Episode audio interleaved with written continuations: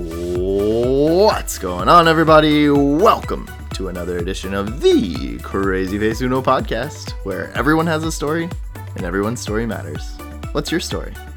If you'd like to support the show today, please visit crazyfaceuno.com.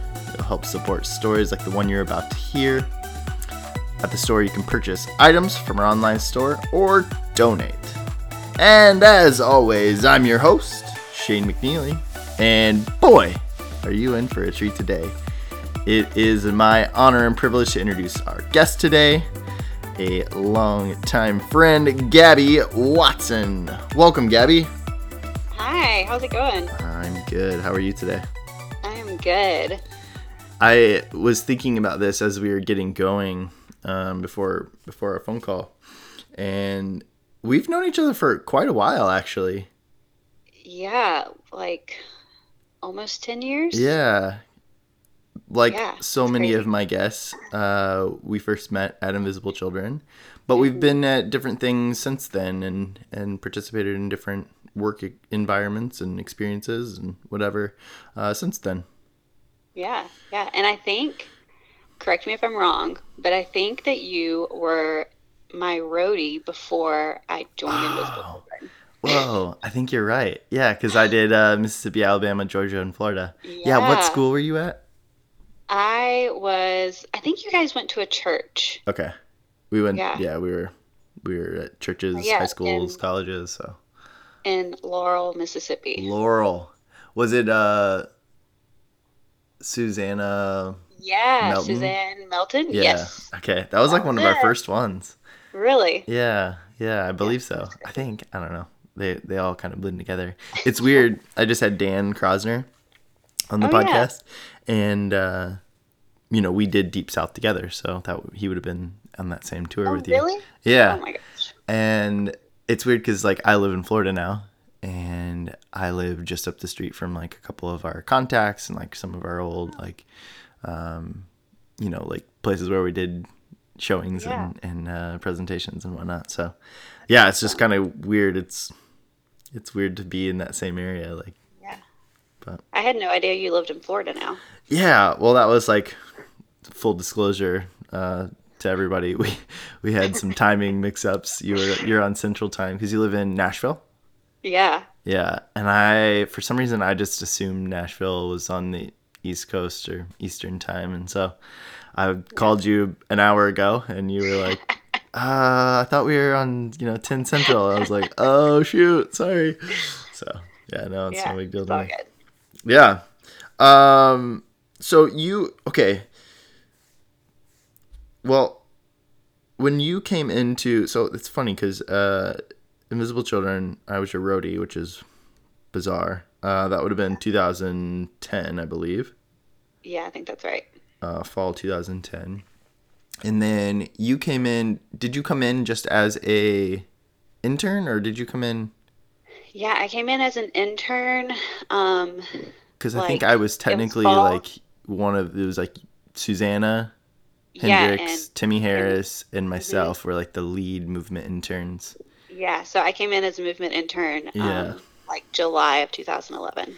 And then I kind of like spun off and ended up not really um, like being part of. I mean, I was, but I wasn't at the same time. Like they took more on the mentorship and leadership, and I took on uh, the vans and uh, my new Oh, role yeah. and the shipping and stuff. So I kind of I kind of ventured off from that uh, that bit there. But uh, originally we were like the three mentoring and um, kind of helping lead you guys, but which is Yeah. interesting. And then you went, yeah, you said you went on the road later, right? Yeah, so I was a roadie for Kony 2012. Ooh, baby, Yeah, that was tri-state. Tri-state. What is tri-state?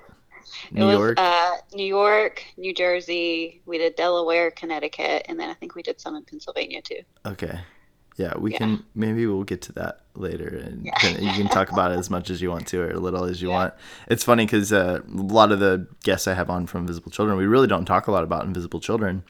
Mhm. um, and, and most people it just depends like there's there's some people that are just like you know i don't really need to talk about that and uh, i think it's just been this process of of working through some of the I don't know. I, I know a lot of us that were there, and I don't know if you feel the same way, but it's taken some time to kind of like move past working for Yeah. invisible children, and I think some of that is, um, some of that is that for sure. And I don't know. It's an interesting thing. I, I have some theories, but keep those to myself.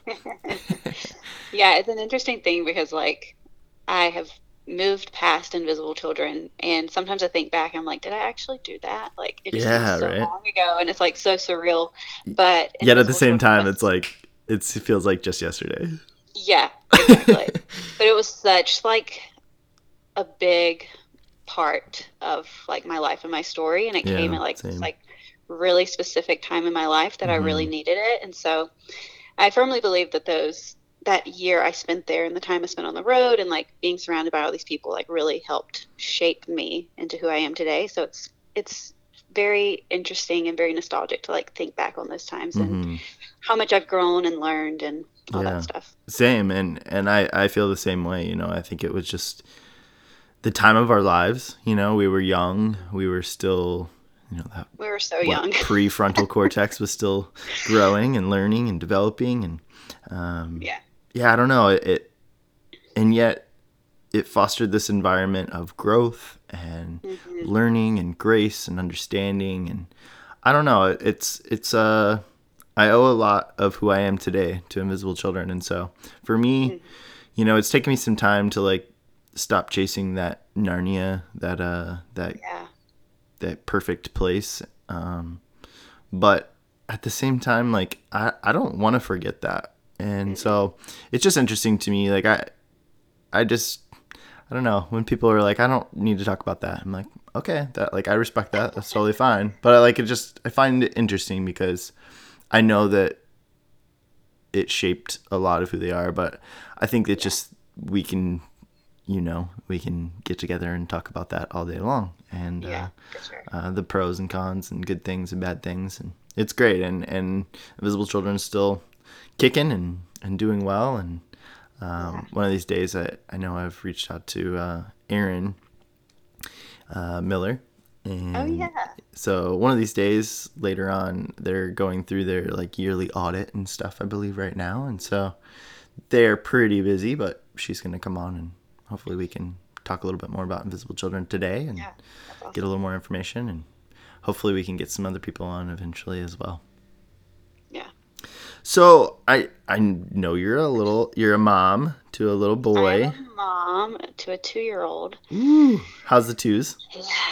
Um, you know, it's everyone calls it the terrible twos. yeah um, and I can see why, but I am a big believer in like reshaping how we speak to our kids and Mm. to ourselves. And Yeah. so like really trying to like spin that yeah from like the terrible twos to the um I've heard some moms call it the terrific twos. yeah yeah Because even though, like, you know, the temper tantrums come in strong and he has a lot of opinions and he's extremely independent, hmm he is like so smart and he is Yeah. so funny and he's so loving. Like, I am not a very, like, cuddly, touchy feely person. Like, I really like my personal space. yeah And he has turned me into such, like, a snuggler. Like, Aw, snuggling on the couch watching TV with him is, like, my favorite thing. yeah But um, yeah, and I just like, you know, when he has like a terrible temper tantrum or he's being like really defiant, and it's very aggravating. I always like try to remind myself like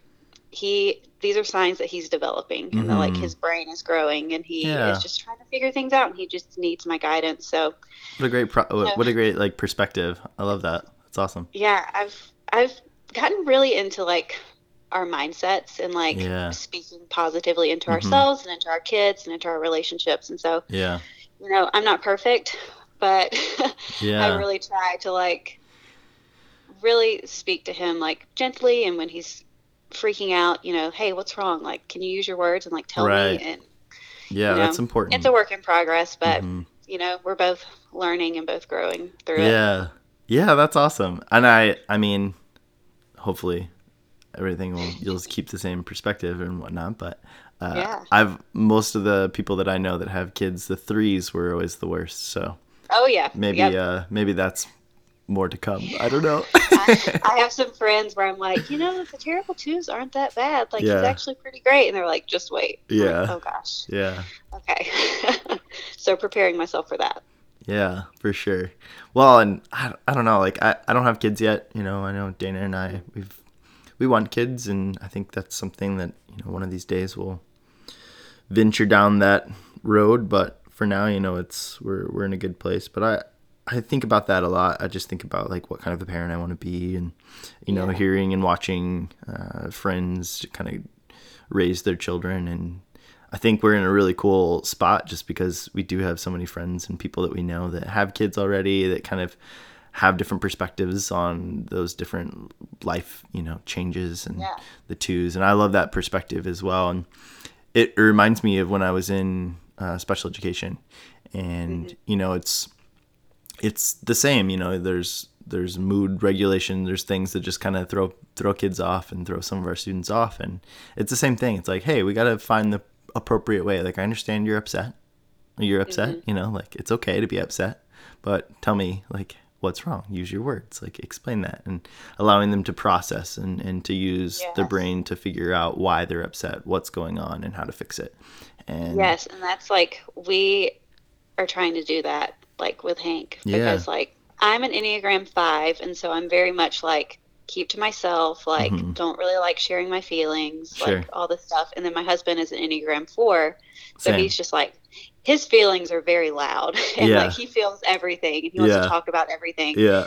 so we're like you know we're really i've been diving into like you know this is my enneagram number um this is like what my personality is like and so like looking back on like what caused me to be this way and like Mm. looking at like childhood trauma and childhood wounds and all this Yeah. stuff and so it's really like helped me like stretch and grow to the point where like with hank like i'm having to talk about feelings with him Sure. and it's like super hard for me but i want him to know that like he has feelings and they're valid hmm and instead of just getting angry about something and yelling like to really like okay you're feeling angry right now why what made you what made you angry Yeah. um so that's one of the things that we're like really trying to do is just kind of talk through his feelings and you know it's helping me to like help process my feelings and talk through my feelings and so yeah. it's been really cool for our, our whole family to experience it yeah. You're in it together.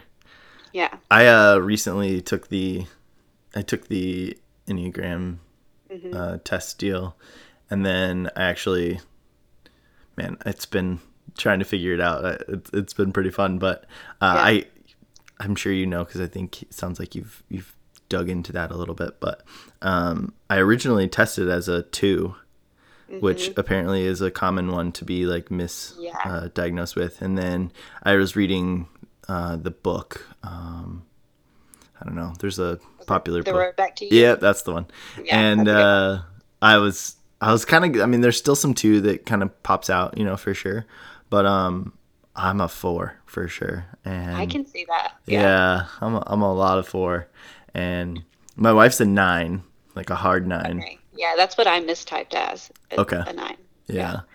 Yeah, and so it's been fun. Like we both, I, I made her listen because I was listening through the book and using Mm-hmm. Audible and whatnot, and I got to nine and I started laughing. We were in, we were in Miami, like just we had a free weekend uh, in a hotel down there, and I was like listening through the book, sitting on the beach, and I start laughing, laughing. And I know you're not supposed to like tell people like you're this, but I was like, I know what you are, like haha, like.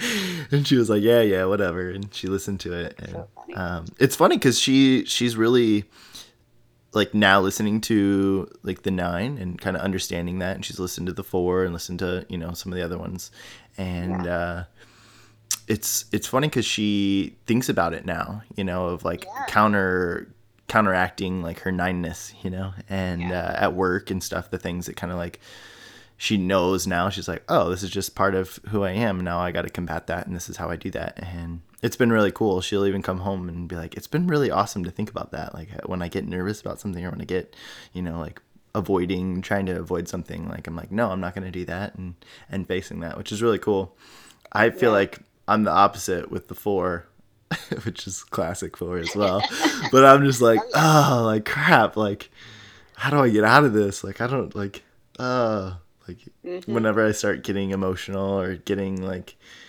melancholy or getting i don't know just over the top. I'm always like, dang it, but like, but it feels so real and so Yeah. and so hard.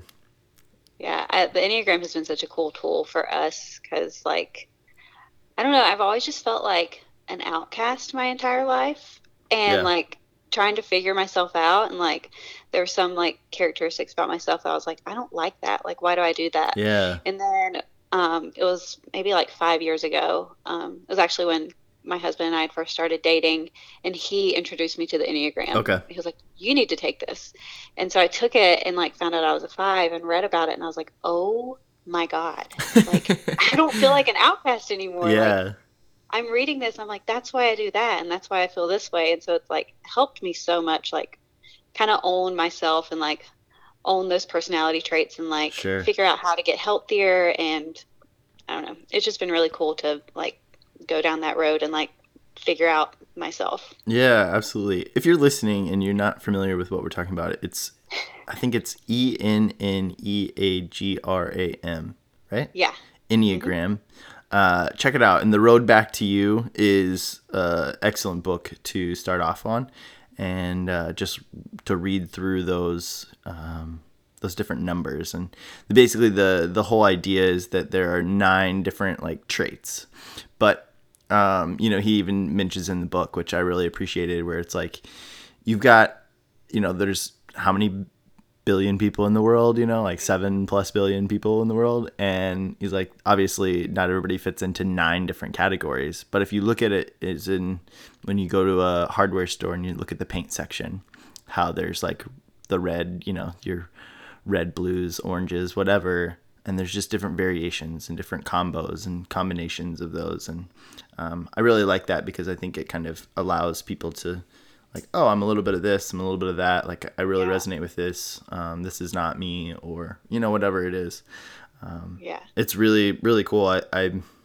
i'm learning more about it and it's just been a really fun tool like you said are there other you know as you've kind of explored that have, have you read other books or read other pieces of literature or anything you would Yeah, recommend So I'm trying to think. I have only read The Road Back to You, mm-hmm. which I highly recommend. Like Yeah, he same. is just the authors are brilliant. I think they also have a podcast, which is Okay. really cool to listen to. i didn't know that Um, yeah, my husband actually, he's like an Enneagram expert. He has all the books, yeah I can't think of any right now. But I know that like I think Richard Rohr, who's like the Yep. father of the Enneagram, he has a bunch of books out there.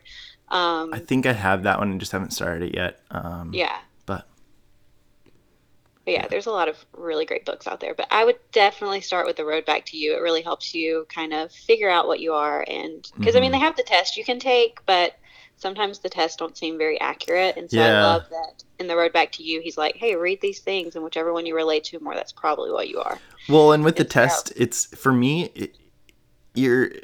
I've changed over time, you know. So it's like, Yes. is it? They say in the test, it's like, well, the one that most describes you, you know, like best describes you.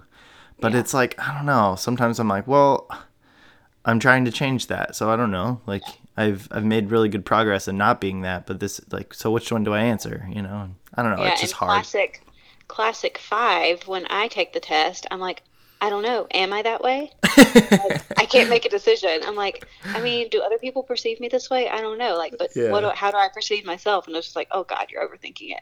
In classic four, I'm like, I'm all of these. Like, I don't know which one. Like, You're either all or none. Yeah. I'm not like any of these people. yeah, exactly, exactly. but yeah.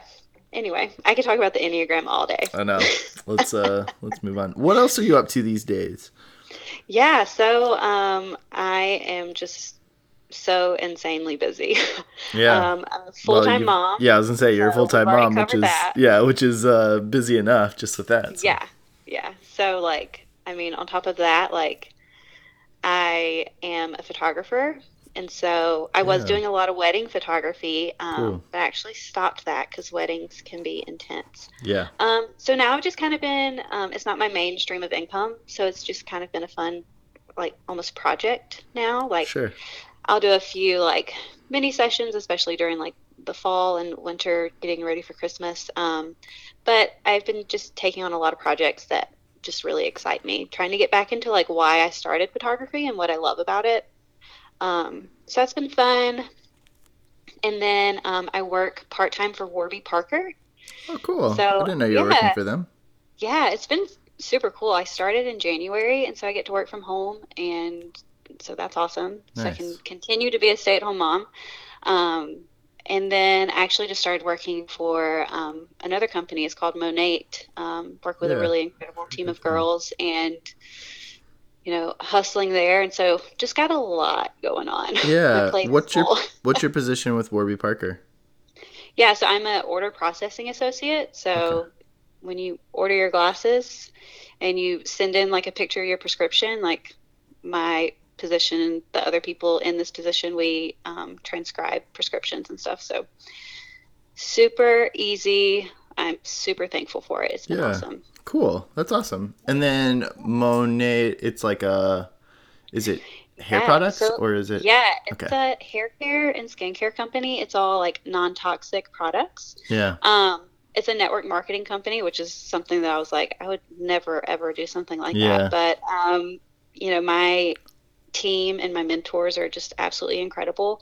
But I've also like um, I've struggled with some like weird health stuff like in the past few years, Sure. and it's been I like completely got rid of everything like all products in my house um, and switched to all non-toxic products. Yeah. And the one thing I was never able to find was like hair care.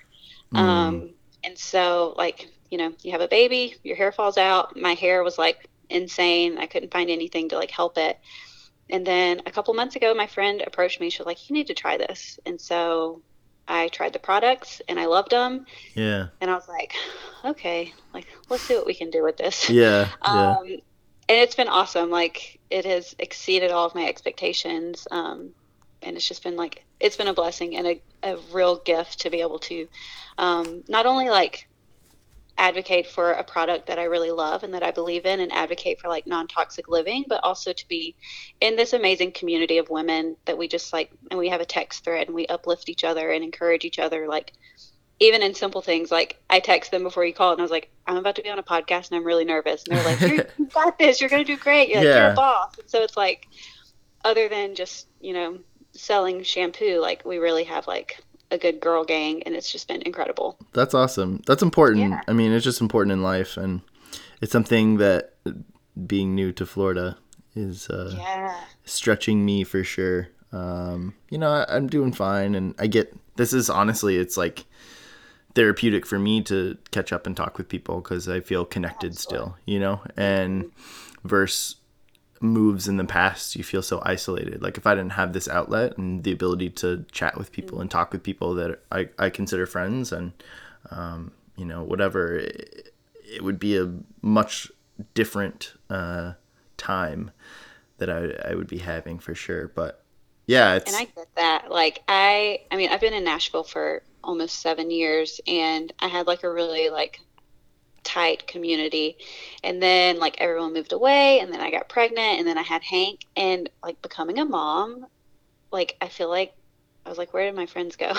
yeah, it's kind of it's like an interesting time because like sure. I still have like a bunch of close friends who like aren't married and don't have kids, but like um I don't know, like your lives just go in different directions Mhm. and it was like hard for me to like keep things going with some friends and like relate to each other and like yeah, know, it's it's taken me a couple years to realize that like it's okay for people to be in your life for a season yep, and you know like even though there are people I don't talk to anymore and I don't really see anymore, like they still have a special place in my heart and I know if we got together we'd pick up where we left off, but yep, I get that. Like it, my first two years, well, maybe like first year and a half staying home with Hank, like was a really lonely time. And so yeah.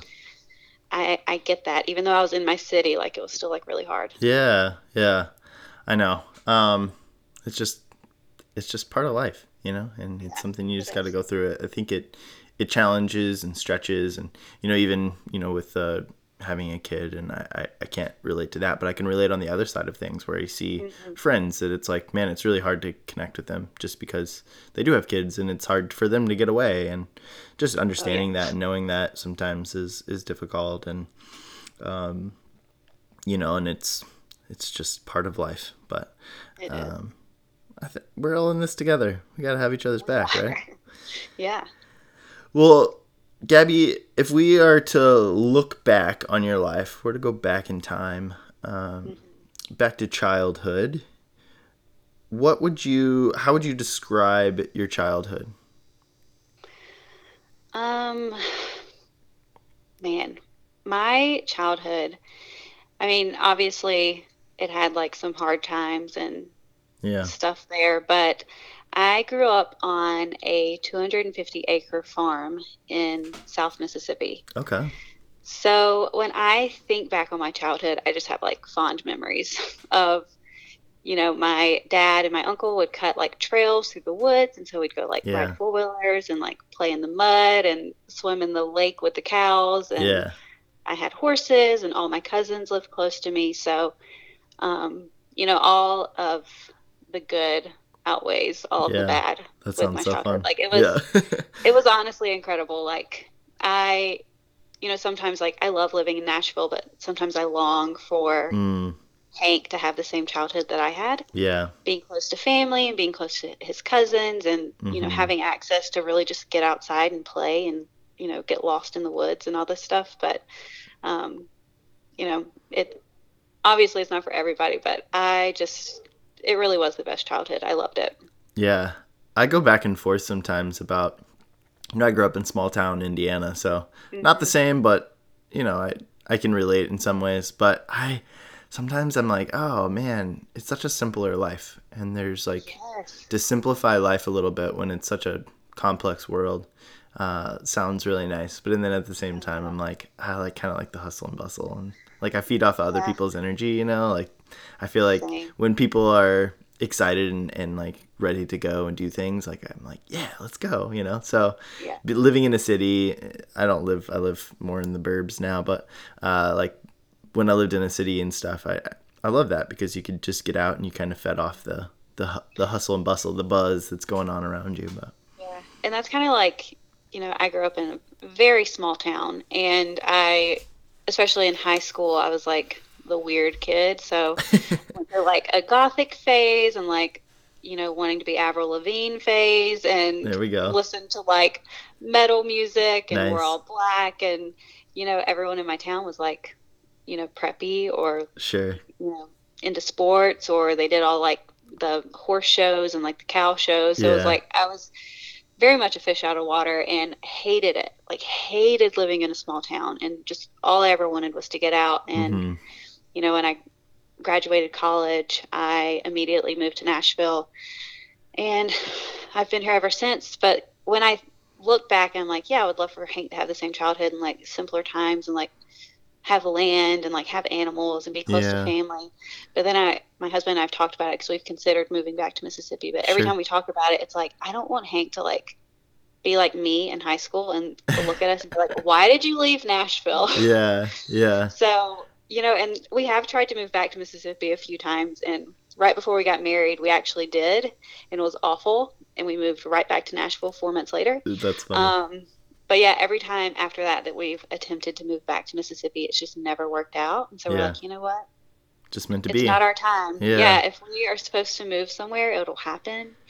And so we're just, you know, trying to stay present and love yeah. our lives in Nashville and you know, the older Hank has gotten, it's been a lot more fun. And sure. we love to get out and do fun stuff together. And Nashville's a great city. What a good perspective. You, you two, uh, it just sounds like you guys are, I don't know, just taking things as it comes, you know, and not trying to like push an agenda, but like just be present. I like that. And yeah. I think it's important right. and not just be stuck in your ways and stuck in the what, whatever. It's like, nope, this is where, you know, clearly that didn't work out and here we are. So, yeah till yeah. something else. I like that. It's been it's been a work in progress. It really has been. Yeah. Oh. Um, I've been one that's like I love to be in control, mm-hmm. and so like when I feel completely out of control, like in life, I kind of freak out, and I'm mm. like, oh, I got to get control of something. Yeah. Um, but I'm kind of learning that you know that's not possible. Yeah. like you can't control what's happening around you. You can just kind of react and decide how you're going to react, and yep. so just we just kind of take things as they come and make changes when we need to and it's kind of hard sometimes but it's working for us so yeah well good for you that's awesome yeah. so you grew up in small town farm uh, mississippi You kind of touched on it a little bit, but what were some of your interests as a child? Man, um, I loved horses. So Sure. I had some horses. I did some horse shows when I was little. Nice. Um, that was my thing. Like, that's all I ever wanted to do. I was like, I'm going to be a horse trainer when I grow up. Nice. Um, yeah. And I, when my mom talks about me when I was little, she was like, you were fearless. like you would, you would get on anything and you would ride it and you were great. And so, um, that was like one of my biggest interests. But, um, I was a cheerleader and I did dance. And so that was fun. But I think one of my favorite things, um, I am one of 10 grandchildren on my mom's side. Um, and we're all super close in age. Um, and my nana had this like old VHS like video camera. hmm And my cousin Steven, who's the oldest, he would always take it and we would make movies together. Oh, nice. So in the summers, we all like we would just stay at Nana and Papa's house, and we would make movies. And we still have some of those on tape, and we watch them. We're like, oh my god. That's so fun to have, though. It's such good memories. yeah. So um, that was like one of our big things, especially in the summer. Like that's like something that really stands out to me that we just made movies all the time. It was Yeah. so much fun. It's funny that you say that because I remember when I was little, I had um, the Home Alone. You remember Home Alone and the little Oh, yeah. recorder thing where it like popped out? Oh yeah. I had my own one of those, and now I'm doing podcasts, which is kind of funny. Like I don't, I don't know. It's like I thought I, I just thought of that whenever you you mentioned that. But yeah. I think I had one of those too. yeah, they're so fun. They're so fun. I wish I still had mine. You could like change the voice, you know, speed it up, Uh-huh. slow it down, just like in Home Alone. I love that show. hmm Um, you kind of touched on it. You you mentioned it that you wanted to be a horse trainer. Uh, one of the questions I like to ask is, what did you want to be when you grew up? Did that always stick around, or did you grow out of that and grow and like think about Yeah, something so else? So, I wanted to work with horses. Like that was just what I wanted to do. And so um, in high school, when I started thinking more about it, I'd kind of gotten out of horses a little bit just because I was a teenager and Yeah, you know, you just kind of lose interest in those things. But I still loved animals and I loved, even though I wanted to get out of our small town, I loved like living on a farm and like having access to that. And so Sure. I, in high school, I wanted to be a vet. Um, okay, and so, funny story, we, I mean, we had cows, we had horses, you know, dogs, cats, everything. Um, and so we were really close with our local vet. She would come to our house all the time. Like, my parents were friends with her. And so, when I told her when I was like 15, I was like, you know, I think I want to be a vet. She's like, okay, next summer, why don't you come like job shadow me? And I'll just, you know, you can learn some stuff and work for me. that's so cool. Well, yeah, well we we went one day just like I don't know, I don't even remember, but we were there and a dog had been run over and got rushed there for emergency surgery and she was like, "Do you want to come watch?" And so I walked in and I started watching and as soon as I saw blood, I was like, "I can't do this." Yeah, I'm walked out. so I'm still like, even you know, a few years ago when my dog got really sick and we were going to the vet a lot, I was like, I would still love to do this, but I just Yeah. can't get past the blood. Like Mm, when I think back on like what's the one thing I've always wanted to do, it's been that, but I just I have a weak stomach. I can't do the blood. So um, after that, I was like, I don't know what I want to do with my life. yeah, Yeah, I just you know I always wish like why can't I just be like everybody else and want to go to nursing school or be a teacher right, right. something like that. So um, you know I still don't really know what I'm doing with my life, but I'm having fun you. and I'm learning. So I feel you. Yep. No, I hear you. Uh, so looking into like your middle school, high school days, what kind of student were you? Oh man. Um I was a good student, you know, like all A's, all A's and B's. Um in middle school, I would like consider myself pretty popular because I was the cheerleader. I like, you know, end of the year like in 8th grade, they did like the like most popular, cutest, best Yeah. dressed, like all those like awards and so I like won some of those. Just a Um, Southern Belle. Yeah, just a Southern Belle. I did pageants too, so you know, Oh, there you go. Um, but in high school is where I started like, you know, having like different interests. Like, like I said, I wanted to be Avril Lavigne, and then I like went through like a gothic and like punk rock stage and Yeah. listened to all the weird music and had weird friends and went to all these shows and stuff. And so, um, I kind of like I was still a cheerleader though, surprisingly. Um, but I kind of like lost my popularity status. Um, Sure. and I was like totally fine with it because I was like, you know, I'm being myself. Um, but like, I don't know, high school is kind of a blur for me. I hated it Mm. so much. Um, I got bullied really bad. I switched schools multiple times. Um, Yeah. And so it's kind of like crazy to look back on, but Yeah. you know, Middle got out of school was that blur for me. It was kind of Yeah. you know similar. I didn't switch schools, but I came into middle school the new kid, and I don't know. I I got bullied there, and it's just this big mm-hmm. blur. And same, Yeah. I, I don't really.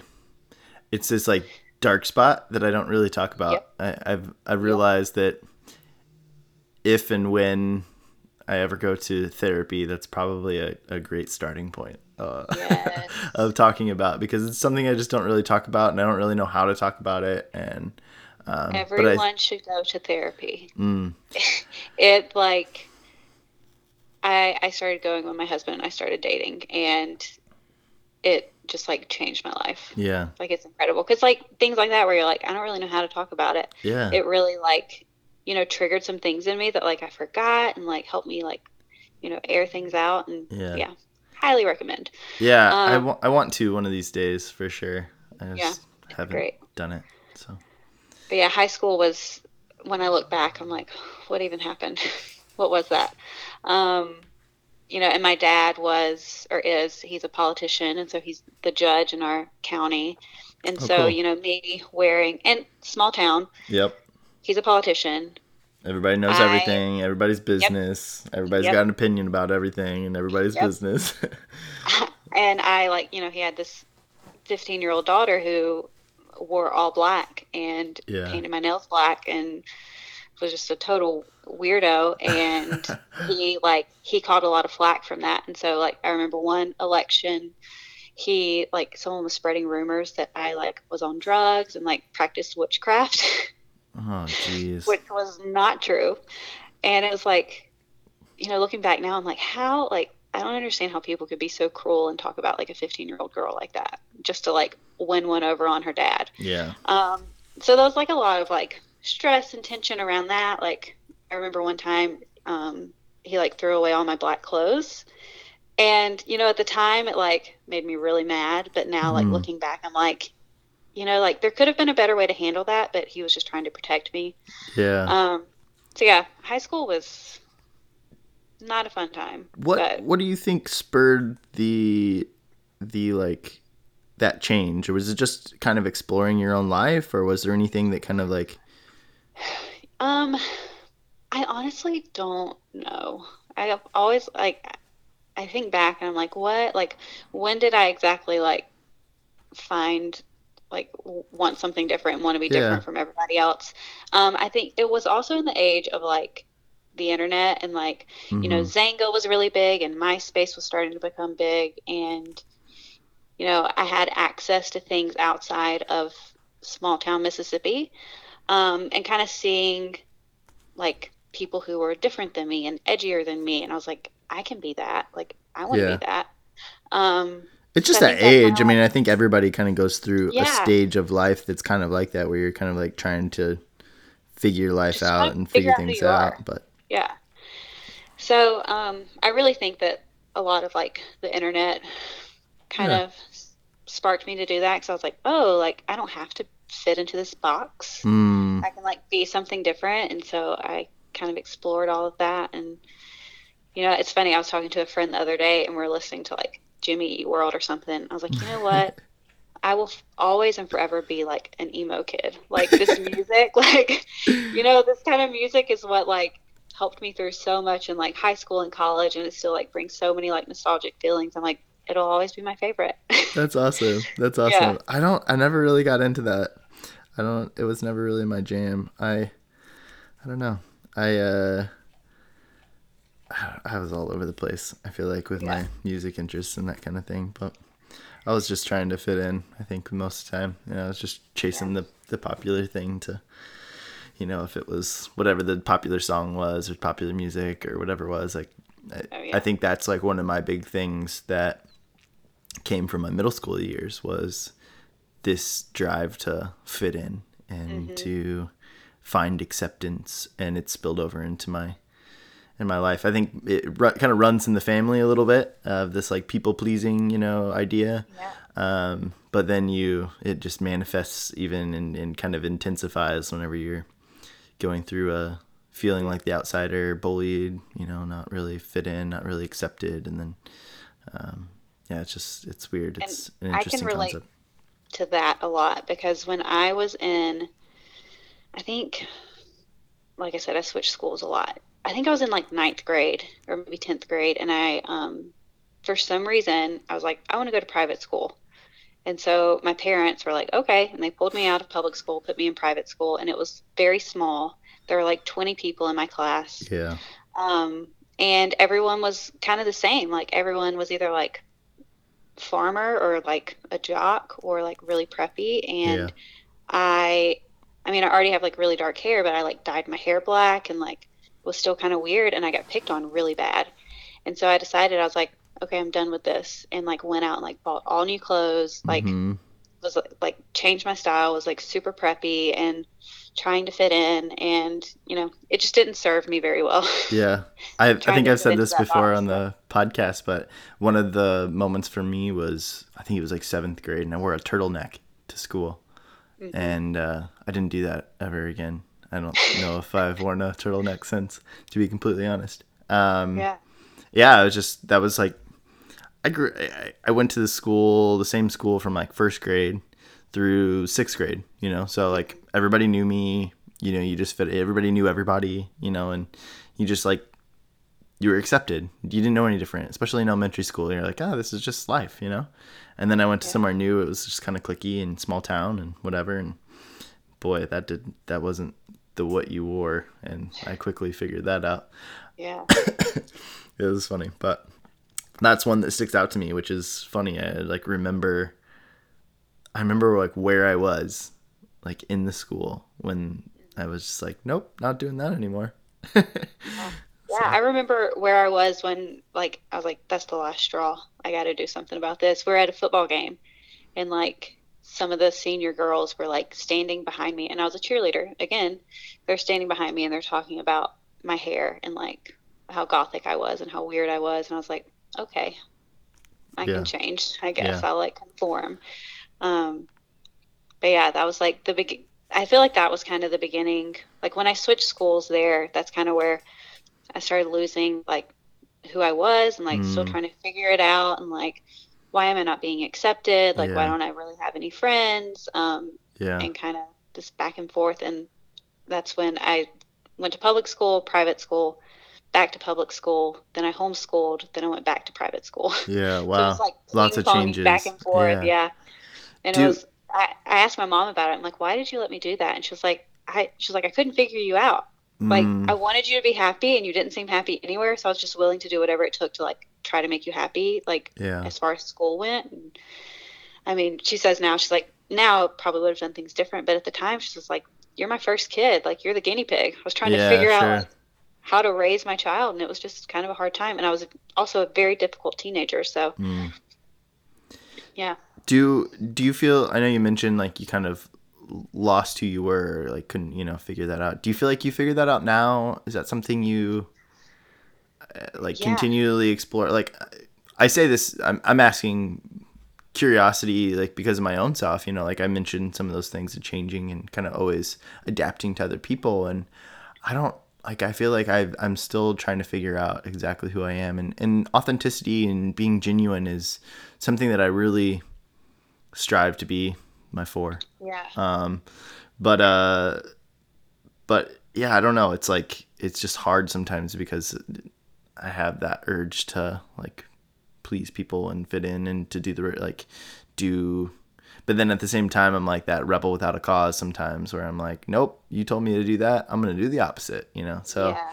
Yeah. it's like weird i don't know it's like i'm constantly fighting this battle and i'm just curious if you ever if you felt like you found that or, So I feel like, I mean, obviously, like as we grow and like get older, like we change. And I feel like throughout my life, there are like little pockets of my life where I feel like I had it figured out. And then I feel like every time you figure something out, it's like something changes. You're like, Yeah. whoop, Like, got to do it all over again. So I have like pockets of my life where it's like, yeah, I kind of had it together then and then and then. Um, but honestly, like I feel like now, present day, I feel like I'm more myself and more genuine and authentic um, and happier than I think I've ever been in my entire life. yeah. Um, it's been it's been a journey. Um, so I mean, I've always like kind of struggled with some depression and anxiety, which Mhm. you know, looking back now, like I can see all those like times in my teenage years that like I would lay in bed crying all day, and my mom's like, "Why don't you get up and go to school?" And now, like looking back, I'm like, I can pinpoint it and be like, "Oh, I was just severely depressed." Uh, yeah, right. Um, I I know. yeah, I'm and right it's there like- with you. Those things. And I've asked my mom, I'm like, "Why didn't you do anything?" She's like, "Cause no one talked about it." She's like, "I didn't know what that was."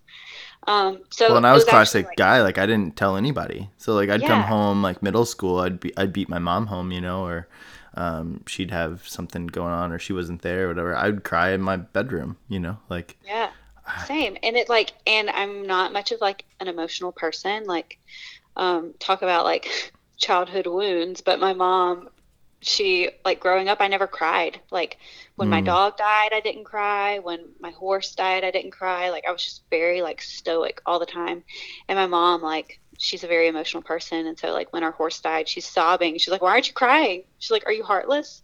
So it was kind of this like running joke when I was growing up that like I was heartless because I never cried. And now looking back, I'm like, that actually kind of hurt me a little bit yeah, because I'm not I'm not heartless. And now especially like figuring out my personality type, I'm like I'm just I'm a slow processor. mm, Like it, it can take me like days to process something to like feel the emotion behind it. And so, you know, there are times in high school where like something would happen at school or like someone would be mean to me or like something from years ago would like come back, but I would never talk about it until it like all built up and it like reached this point where I just couldn't hold it anymore Yeah. and I would lose my mind over something simple like Yeah. not being able to find my shoes. yeah, And so like looking back now I'm like, oh, I can pinpoint that and I can tell you exactly what that was. sure, Um, but after I had Hank, I, I, I mean, postpartum depression and anxiety is becoming like people are talking about it more, which I'm so Mhm. thankful for. And I always wondered, I'm like, since I already struggle with anxiety and depression, I can like pinpoint it and know when it's like affecting me. yeah, I wonder how I'm going to handle like postpartum yeah, like am i going to have depression like what's this going to be like um so like the first week after hank was born i mean they call it the baby blues and it was awful like i just cried and i was like i don't know what's happening. Like i can't like control my emotions. Um but then like slowly over the past two years like now that i'm out of it like i realize like how badly i suffered from it. Sure, um, and it just you know i was so lonely. I was so insecure. Like even some of my best friends um, who live in nashville like i like thought they hated me. Like wouldn't reach out to them but i would see them on instagram like hanging out with people i'm like well why, Yeah. why don't they ever ask me to hang out classic, right? and yeah and so now i think back i'm like oh probably because i never asked them to hang out Right. like yep, um, so it was just like this really, really lonely time, and I was very depressed. Um, struggled with like some really dark thoughts and yeah, all this stuff. And so this past what like in August, um, so I like breastfed Hank, and in August I was like, I'm done with this. hmm And once I stopped that, and like two weeks later, I like woke up one morning and I was like, I actually like I feel so much lighter and I feel happy yeah, and like I feel like myself. And so like like I said, now that I'm out of it, I can look back. I'm like, I had awful postpartum depression. I just didn't know how to like pinpoint it sure, and like my husband knew like i was very open with him like i would just tell him like i'm really depressed today. And so like he was the one person that i was like super open with about it. Um but it was just this weird thing like i couldn't like i didn't know what to do about it. Like you don't know who to turn to like or how to talk about it because people don't.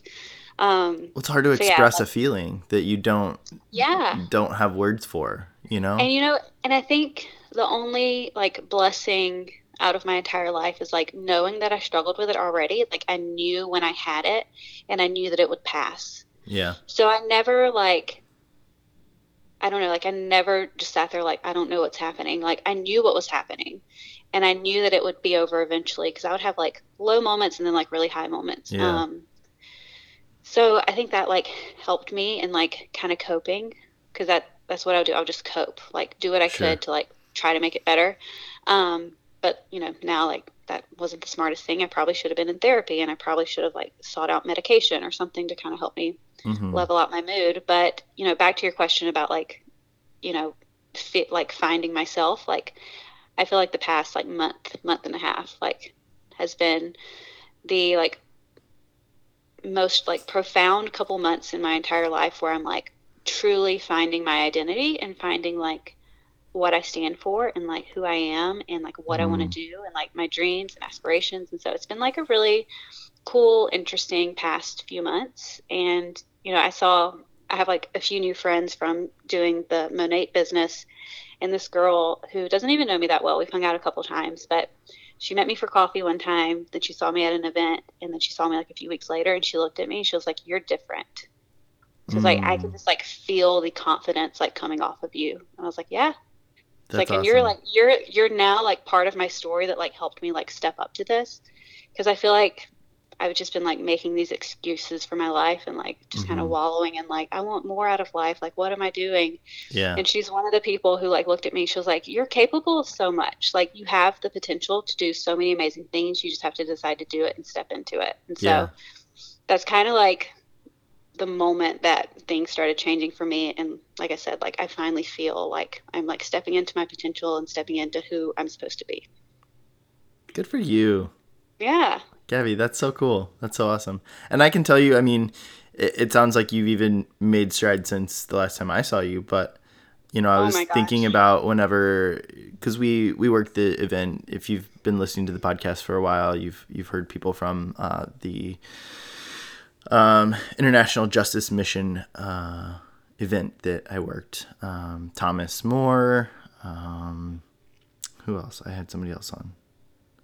lauren did you have lauren Yeah, on? Lauren. Um, I've had a couple other people too, but or at least one other one. I can't think of who it was now.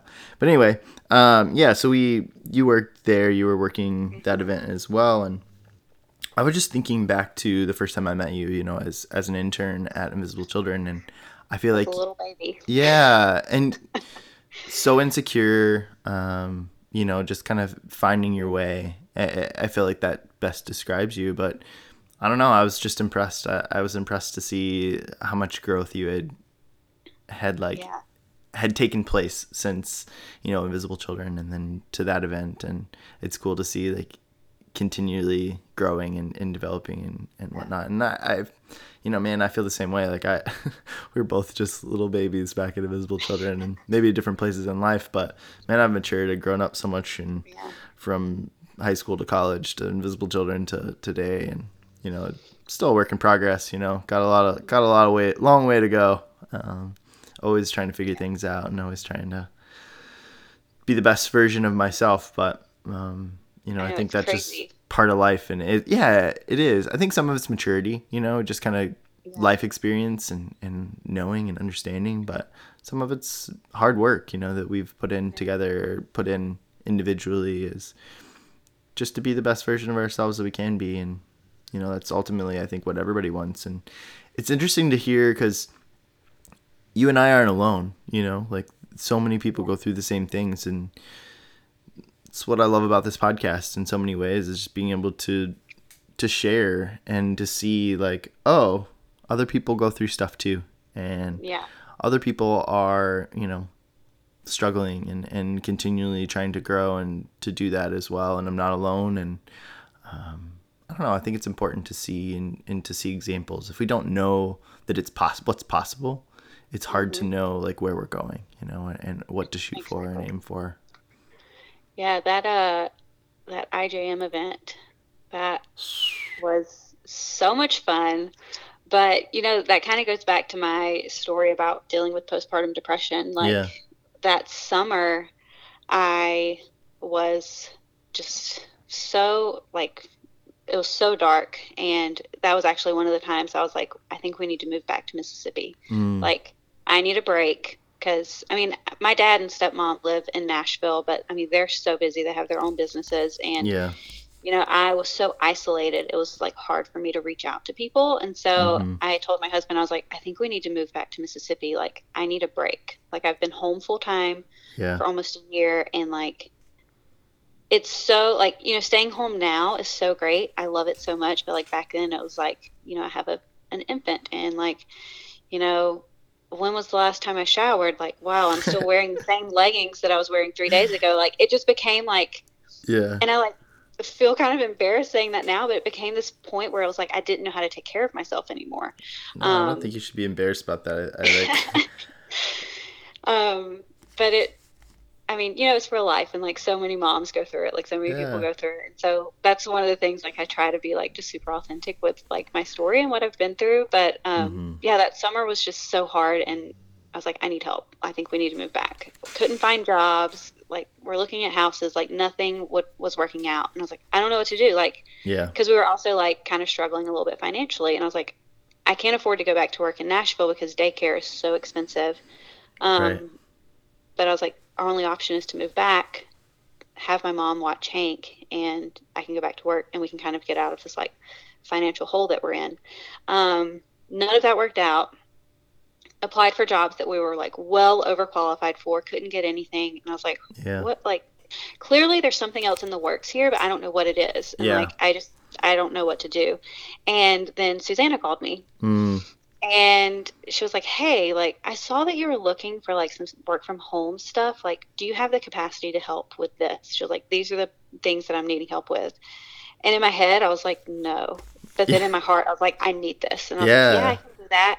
And so she's like okay let me like look some things over and like i'll get back to you. And then she called me one day. She's like okay this is what i need help with. This is how many hours i need. This is how much we can pay you. Yep. can you do it?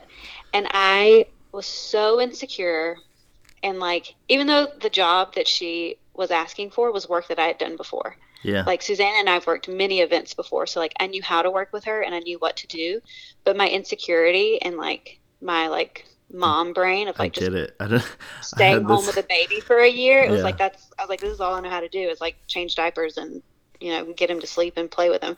Um, but in my heart, I was like I know I need to do this. Like Yeah. I'm very scared to step into it and like to step into something that feels so different right now, but I know I need to do it. And so I was just like without even thinking about it, I was like yeah I can do it. yeah. And then I hung up the phone and I talked to my husband. I was like, I don't know what I just did. and he just laughed. And I was like, I don't know if I can do this. And he said, Listen, Susanna wouldn't have called you if she didn't believe in you. That's right. It was like, she knows your potential and she knows like what you can do and that you're really good at what you do. And so she would not have asked you if she didn't believe in you. I was like, okay. So literally the entire like time I'm working towards this event. So I started in like like end of July the entire time, like every time I got insecure, I was like, Susanna would not have asked me to do this if she didn't believe in me. And so that's like what got me through to the event. And, you know, that event just totally gave me life. Like, Oh gave yeah. me like new perspective and like new meaning. And it was like, it kind of like gave me the energy boost I needed to get through like the next few months to like where I am now. yeah. So, It's yeah, it interesting because you. It, I feel like you had the dark moment before going to the event, Mhm. and I feel like I was just like a robot before I went into the event, and it was just this like going through life and going through the motions, and then the event was more for me. It was like open my eyes to what I'm capable of, I guess, you know, and like the joys and like, man, I love it. Like I love events. I love that kind of Yeah, th- stuff. too. Like it's it's my jam, and my brain operates in different wavelengths sometimes when I get into those. Like I'm like, let's go, you know. Um, maybe sometimes too much, but um, but then I came back and it was like the it was an eye opening experience for me at the event, and then coming back, I it was like the the veil was pulled off my eyes, you know, and I was like, oh, what am I doing, you know, and not in like a bad way. Like I I liked what I was doing, but I didn't have any. I don't know, I just kind of going through the motions, and um, You knew that you wanted more. I knew that I wanted more, and I and I went too hard for it when I came back. To be completely Yeah. honest, and I don't know, I I was in a really bad spot. That was the worst. That was the worst for me. Um, anxiety attacks and Mm. just like not knowing where I was going in life and man, um, yeah, I think there's just a bunch of different things. I started, you know, just trying to make better decisions like health wise and mm-hmm. um, I don't know, I, I, I made some big changes and eventually kind of pulled myself out of that, but over the the next several months, but I, I just there were so many days that I was sitting there, my wife would come home and I'd just be like, I don't know what's wrong. I can't I have no idea what's wrong, but something's not right. And I can't tell you what's wrong. I can't I can't I don't have no idea. And but something's not right. And I don't know. I, I I'm post that now, but you know, yeah. it's still trying to figure that out. And Crazy Face Uno has been part of this. You know, it's been this like, mm-hmm. you know what, I'm gonna go for it, and I'm not gonna lie. There's some days that are better than others. Um, yeah. You know, there's just I'm. I don't know what I'm doing most of the time. You know, I'm trying and and, and none of us do. yeah. No. Right. Yeah. It's like just faking it till I make it, and I'm having yeah. fun and and doing this podcast and trying to put together a business plan for for future things and. That's awesome. Um, but goodness, like yeah. life's crazy, and, and I think it's just the continually going back to the drawing board, but never giving up on yourself, you know, and yes. checking in, going like, okay, are we good? Where are we at? Like being realistic, but also like pushing yourself a little bit and understanding that you've got more to give. And I don't know. That's one of the things that I'm like, I've been learning the past few months, especially since like joining this new business and um, like being like extremely scared of it and extremely scared to jump in. Um, and my mentor, she is always like, "You want change, right?" I'm like, "Yeah." She's like, "Well, nothing's going to change if you're just sitting there." Yeah. She's like, "You have to be active to make change." And exactly. she was like, "And things are going to seem really hard and scary, but they're only hard and scary if you say that." So like every time I say something like I'm not good at this, she's like, "Well, yeah, you're not if you say that." and so like the past few months have just been like a total mindset shift for me yeah. to where it's like like when you asked me to do this podcast, I was like, "Oh God, no!" Yeah, like I can't do that. That's so scary. Um, and then I just started thinking about it, and I like talked to my friend about it. She was like, "Do it." I was like, "I'm scared of it." She was like, "So?" She's like, "You can do hard and scary things." I was like, "You're right." So it's just been like I don't know. And same for you. Like you can do hard and scary things. Yeah. You're never gonna like you're never gonna see like what you can do if we don't like do the hard work to get there. It's um, true. It's so true. So I think like, you know, it's so important that, you know, you started this podcast and you are sharing different people's stories because like, you know, there are gonna be be people who relate to me and there are gonna be people who relate to like your other guest and I, I, I don't know. I'm all about like being authentic, especially in like the age of social media. Because I know we see like I see people's houses. I'm like, you have six kids and your house mm. looks perfect, and you make dinner every night, and like you look perfect, and like how do you find time to work out and clean your house and like take care of your kids? And you know, yeah, we right. always like compare ourselves, and you know that's like something I'm trying to do like with my own personal social media. Like yesterday, I posted like an Instagram story of my bedroom, and it was literally like all of my clean clothes like on mm-hmm. the floor. Yeah. Like it was just like piles and piles of clean clothes. Yeah. And it's like, well, here's the reality of it. Like, right. My house is never like picked up. Like I have two dogs and a baby and like no time and yeah. that's okay. Yeah. And so I just think it's really important that like one, like real stories are being shared like on your yeah, podcast. Exactly. Two, that like we're like authentic and genuine in our everyday lives and like letting people know that it's okay to be a mess. Like we're yeah. all a mess. We're all yeah. figuring it out. We all are. Exactly. And and like you, you said it like yeah we're all we're all figuring it out nobody knows what we're doing and i've said that so many times where it, it's like so many different times in my life i used to think back in college days like i, I was like 23 that was like a, a number this age that i was like when i reached 23 everything's gonna be figured out you know like I, I like looked at people that were 23 and I was like, I the they've, thing. they've got like they've got they've graduated, they've got jobs, they've got money, they've got this all this stuff, you know, like blah blah blah, like 23. Mm-hmm. And then I reached 23 and I was like, what in the hell is happening? You know, like it was honestly Why don't I have money? yeah. Oh, right. Still working at Invisible Children. And uh like no, I was just like 23 was this odd Mhm. number. You know, I, I thought I'd be married. I thought I'd have, you know, be on my way to having kids. Like I, I had all these like things and thoughts and ideas and whatever. And boy, was I wrong, you know. And what a, I don't know. It was it was like a that was a hard the harder than probably that was a harder age for me to accept than anything because I realized like man I don't know what's going on. And I still thought you know and, and the minds the mindset was still the same where it was like oh like I'm the oddball oddball out. I was doing great things. I, I was doing things I loved. I was around people that I loved you know and invisible children and whatnot. Um, but man 23 wasn't what I thought it was going to be when I was like 20 you know? And then you know there's been other age group like at 30 whatever reason i'm like oh i'm gonna be married by 30 and i did accomplish that one. But uh yeah i don't know it's just like one of those things where 30 was this big number and i just realized man how many times you know th- think about this um as hank gets older you know? He's gonna look at you his mom and look at your your husband his dad and and think that you guys have it all figured out. Because we Oh, did. yeah. we we really Oh, yeah. did. Think about it. We thought you know we thought our parents had it all figured out and you know like life was fine. And even if you knew it wasn't like you still thought it was or they had it they had it good or they had it better or whatever it was. And that they they knew what was happening knew what was going on and man we wake up every day whether you have a job you're like going 100 mile an hour or you're or you're you know slow and whatever it's still this like i have no idea what's happening. And Mhm. we we get to make those choices and live in that present moment every single day. And it's crazy to think about. And i think that that's one of the maturity the mindsets that shifts over time as we get older that when we're in high school and when we're in elementary school junior high college whatever it is you think that eventually you're going like you're going to understand you're going to know and you're going to have things figured out.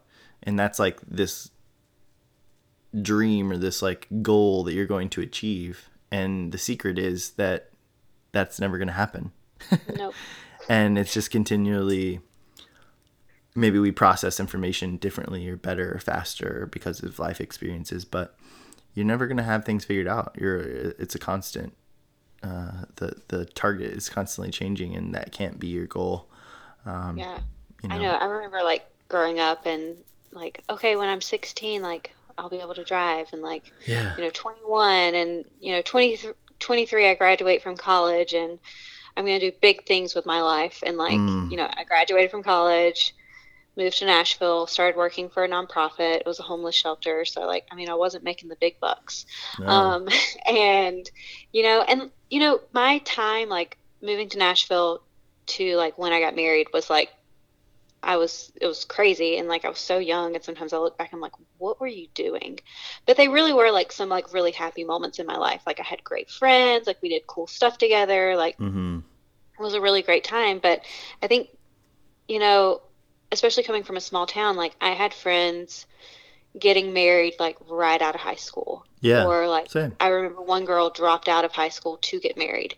whoa And so like I and I mean I grew up in like the Southern Baptist like church culture. And Right. so in my head it was like if I'm not married before I'm 25, then I'm failing somehow. If I'm not married and having kids, then I'm failing. Yeah. And so that was like stuck in my head. I was like, I've got to get married. I've got to get married. I've got to get married. And then I really think that Invisible Children changed that for me because I saw all these amazing people who are older than me.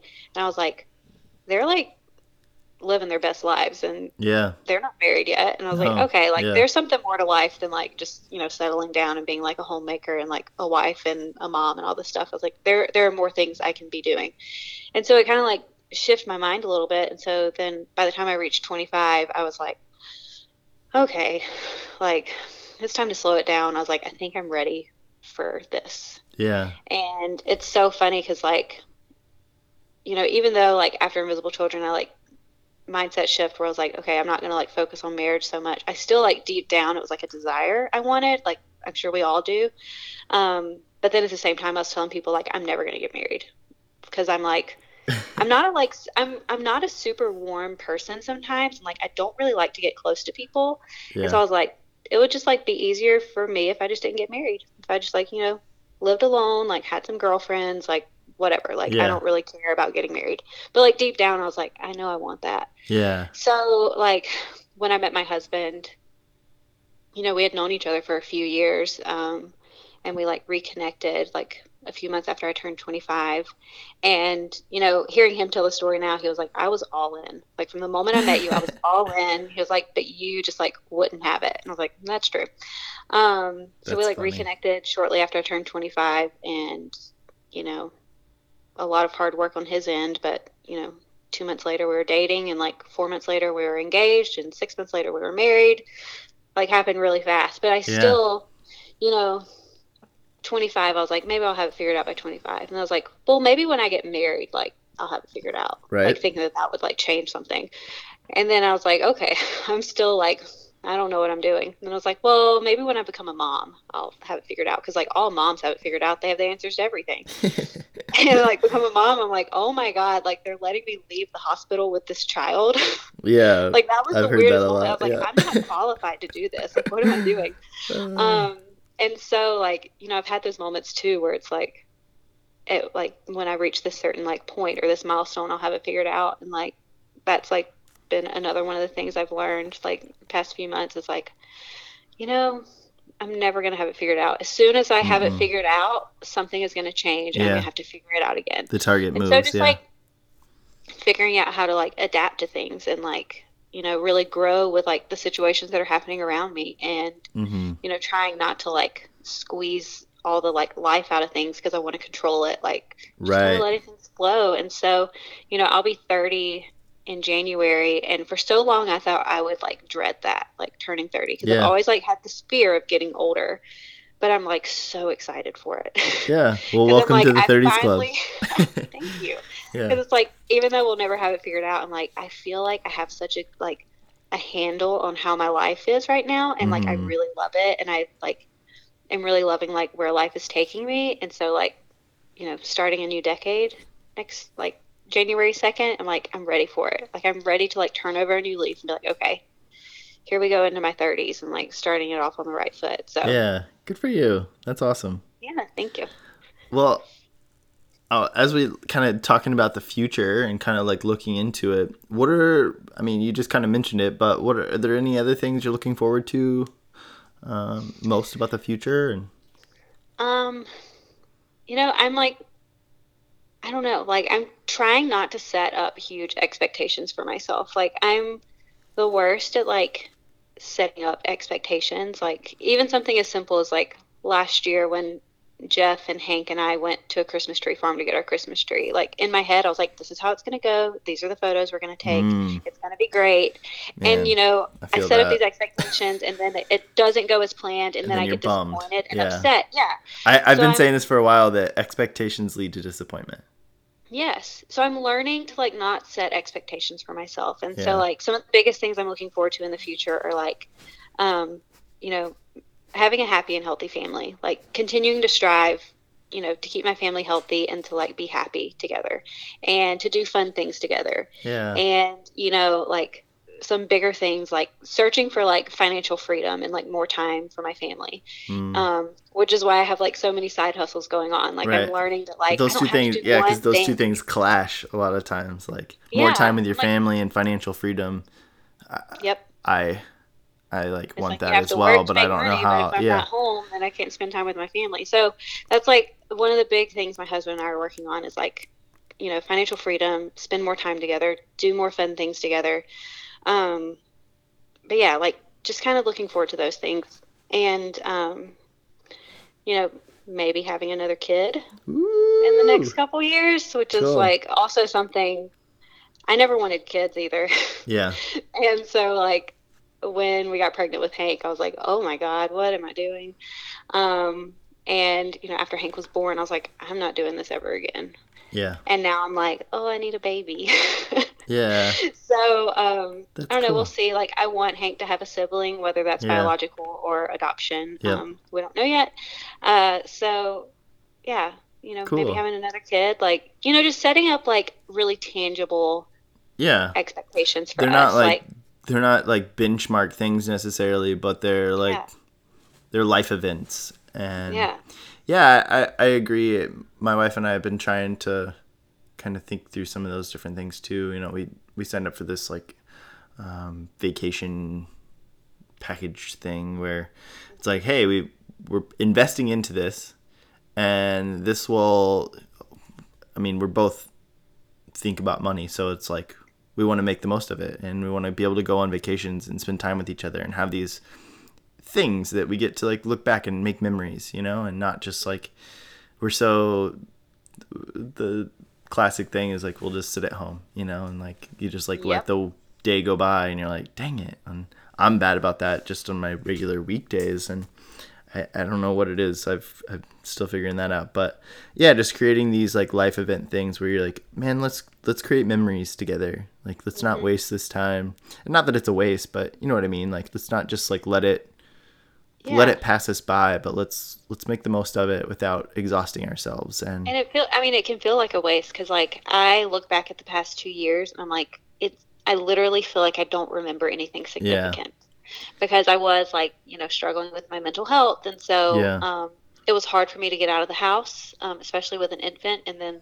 like you know toddlers are just Mhm. they're a little wild sometimes so it's like it was really hard for me to get out of the house so i would just sit at home all day and like Yeah. watch netflix. And then you know jeff would get home and he's tired and he wants to spend time with hank before hank goes to bed. So there's like we're not getting out of the house in the Yeah. evening. And then also like you know struggling a little financially. So it's like well we probably shouldn't go out to eat. Let's just Right. stay home. And i mean it literally like i don't have any like real significant moments that have happened the past two years because we've just stayed at home and we've kind of just like stayed in our Mhm. bubble and like been stuck in our heads and you know i hate to admit it but i think we're all guilty of it Oh, Um, yeah, for sure. on our phones too much Yep. too like just Yep.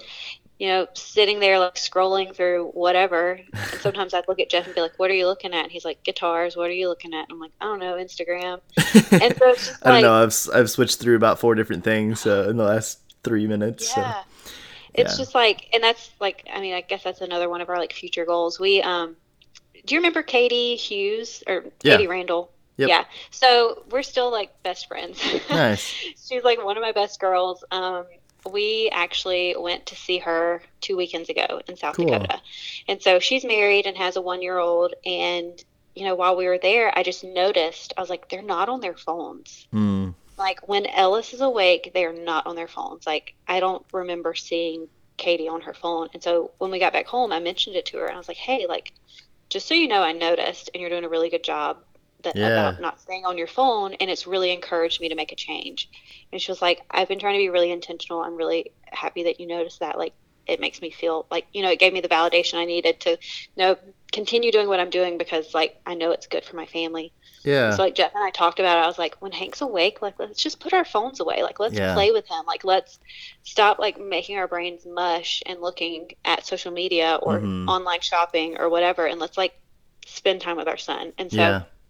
it's been really like, you know, we're a work in progress. But the past two weeks, like putting our phones away has been really helpful. And that I mean, that's another thing for our future expectations or goals that we have is just to like not rely on our phones as much and Mm. to you know create entertainment and like fun with each other instead of just like looking at what other people are doing and be like man i wish i could travel to paris Yeah. like yeah. know For sure. so that's another thing that we're really trying to work on Well, in in part of what my future or kind of what I've been looking at with Crazy Face Uno is like, you know, I, I truly, truly believe that everyone has a story and everybody's story matters. And if we're going to be on our phones, technology isn't going anywhere, right? This is going to be a struggle, a battle the rest of our lives. Uh, phones and technology and this, you know?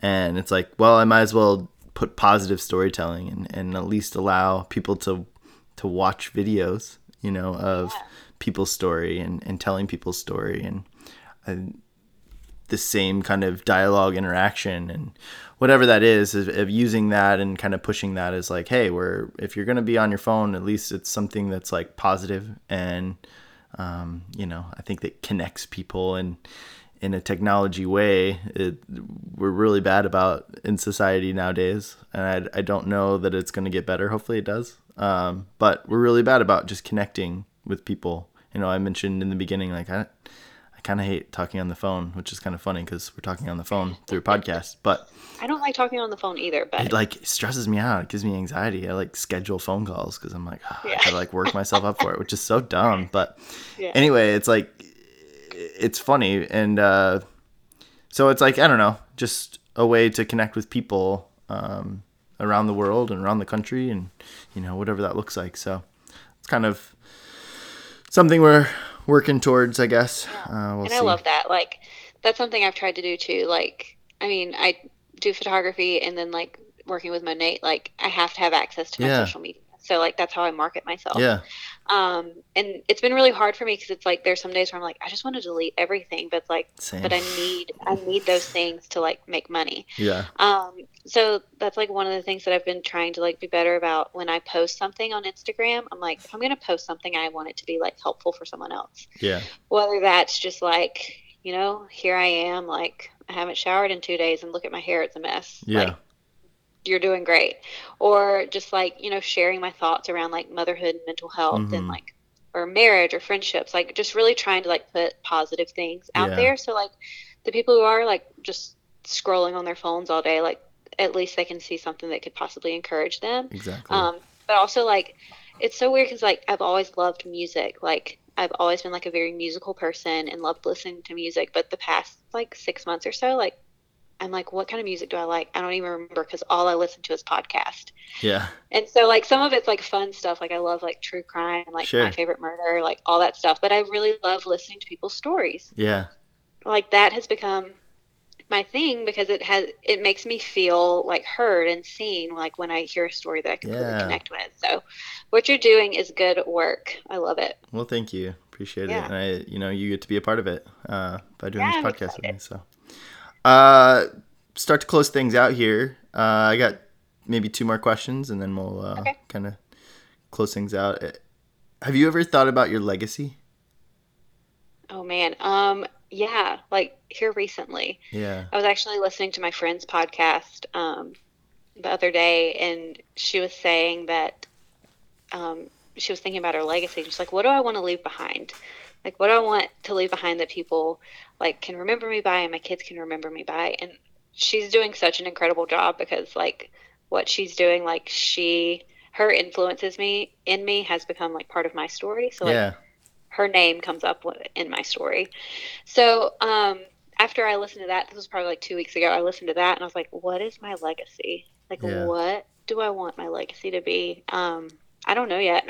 Yeah, I, I'm don't still, like, know that you'll it out. ever really know. You know, I think it's like a, always a work in progress. But I think it's a really I think- interesting question, just because it, it yeah, it's like a i remember when i was in college it's one of the reasons that i like kind of came up in my head. We did uh like what would what do you want on your epitaph you know like on your tombstone? Like what do you want people like your legacy? Like what do you want in college? Like that was like a woof like woof that was a deep thoughtful question. I'm like i don't know you know like i have no idea. And it's kind of stuck with me you know like i i still think about it but i don't know either. Like that's the thing. Like i'm asking a question that i could spout out some yeah. some information but i don't know if i really have it nailed down and i don't know if anybody ever really does i just think it's Yeah. interesting to like I think hear what people's thoughts um, are So I actually um, last year I had a close friend pass away, and then also a friend this year pass away, and. yeah the thing that I have like noticed with their passing is that